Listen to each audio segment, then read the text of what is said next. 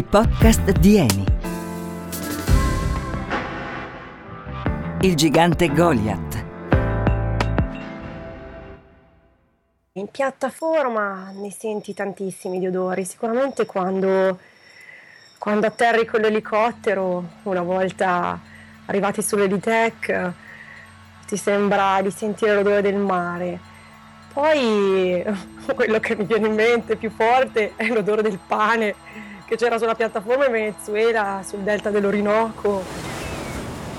Lavorare su un offshore non deve essere una passeggiata. Marina Cecilia Todisco, ingegnere aerospaziale, ci ha vissuto e ci ha anche scritto un libro che ha un titolo abbastanza indicativo, Una donna in piattaforma.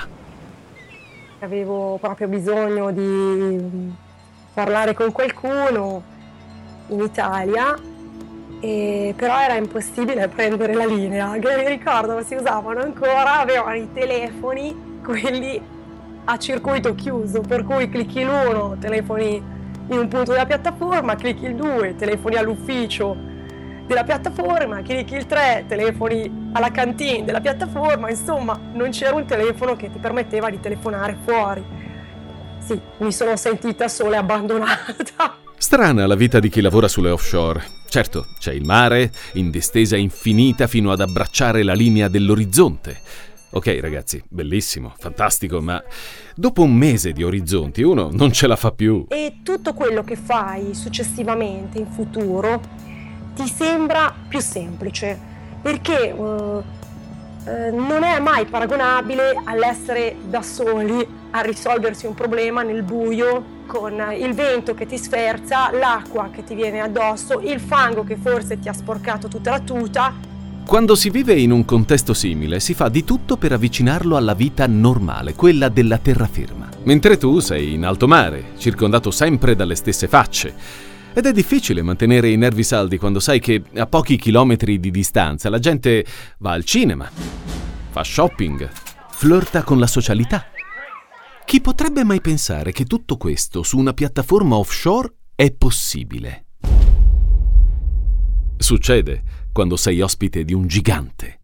Un gigante di nome Goliath.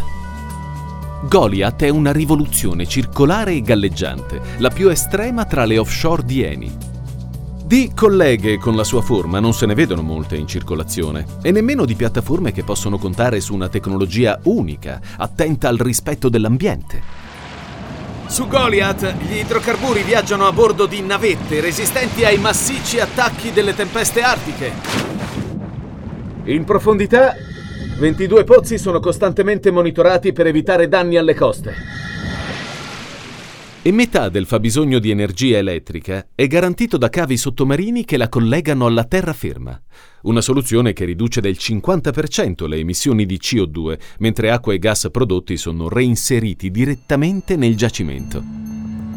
Un risultato frutto di un concetto operativo denominato Zero Discharge, che vede in accordo Eni e il governo norvegese. Questa torta di compleanno laccata di rosso accoglie ogni giorno personale di bordo, manager, visitatori incuriositi, rigorosamente trasportati da una navetta elicottero. Fuori le onde del vento soffiano implacabili. Sentiamo freddo solo a dirlo.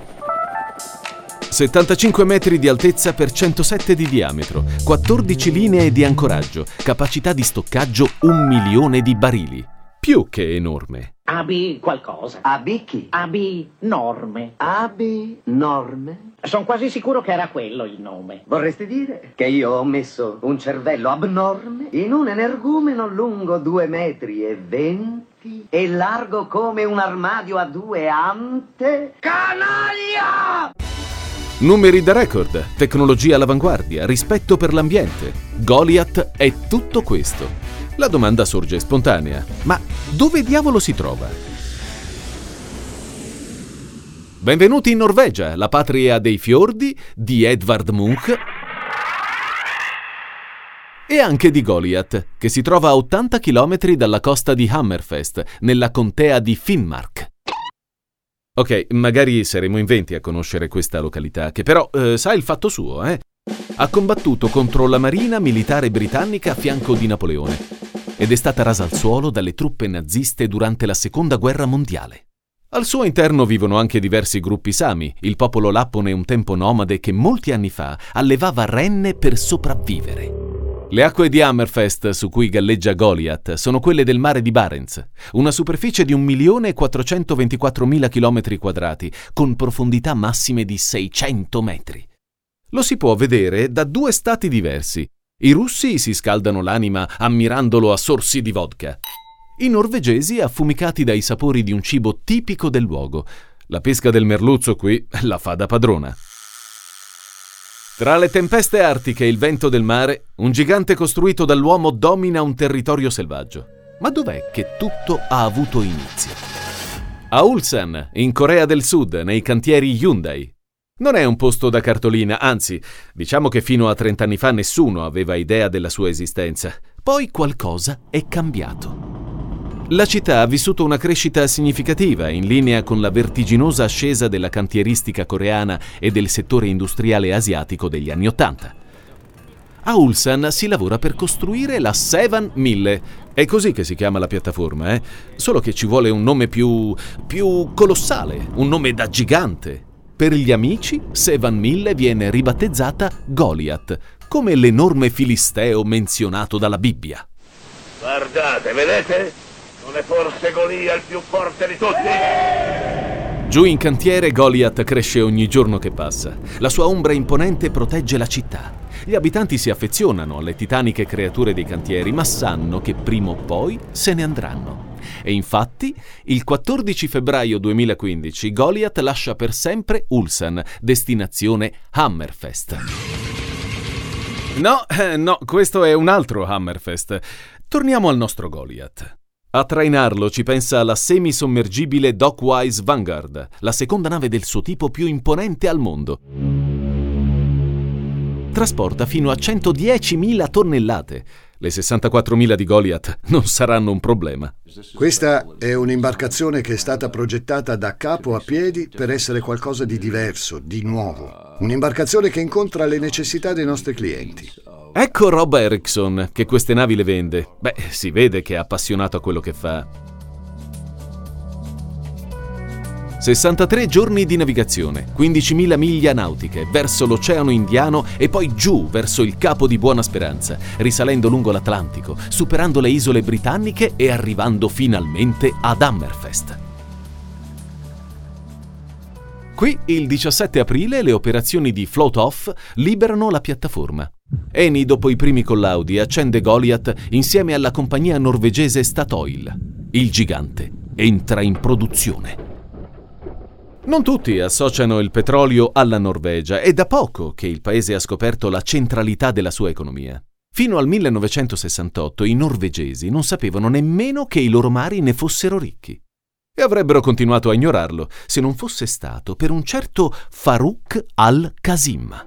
Farouk al-Qasim è un geologo di origine irachena ed è stato uno dei protagonisti dello sviluppo del settore petrolifero in Norvegia. E un giorno, mentre aspettava il treno per andare nella città della moglie eh, dalla stazione di, di Oslo, decide di fare un giro al Ministero dell'Industria. Allora entra dentro e dice ma avete per caso una lista di eh, società cui, del settore petrolifero in cui io potrei chiedere lavoro? La risposta non è quella che si aspetta perché gli dicono di tornare nel pomeriggio. Lui ritorna naturalmente alcune ore dopo e si trova davanti 4-5 persone che lo stanno aspettando e che cominciano a fargli delle domande. Giovanni Zagni, giornalista, conosce bene la storia di Farouk al-Qasim, che entra in un ministero norvegese e ne esce con un contratto di consulenza. Tutto facile, non vi pare? Sono appena arrivati i risultati di 13 nuovi pozzi esplorativi e eh, hanno bisogno di qualcuno che li analizzi e lui arriva alle conclusioni, dopo tre mesi di, di, studi, che la Norvegia ha in realtà nelle sue acque, acque territoriali un sacco di risorse naturali, petrolio, gas.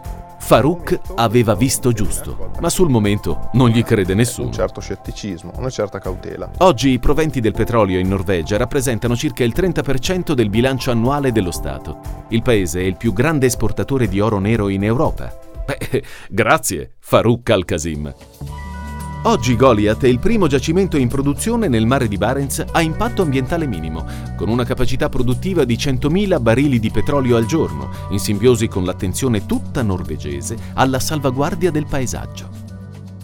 A bordo di Goliath si fa di tutto per ammazzare il tempo, considerato quanto sia improbabile farsi una corsetta al parco. 18 piani, con cinema, palestra, sale con internet ad alta velocità e una mensa con enormi vetrate, attraverso le quali ammirare la profondità del mare o, d'estate, le balene. Nel ventre del gigante si nasconde un piccolo paradiso, una piacevole succursale della realtà. Fuori, intanto, i membri delle squadre di lavoro si scambiano battute veloci, si ride, ma non troppo, perché poi il freddo congela le gengive. Tutti i protagonisti della grande storia del gigante buono, Goliath. Il grande viaggio di Eni nel mondo dell'energia continua, dandovi appuntamento alla prossima. Avete ascoltato i podcast di Eni progetto radiofonico e adattamento a cura di Cast 4. Scarica la collezione completa sul sito eni.com.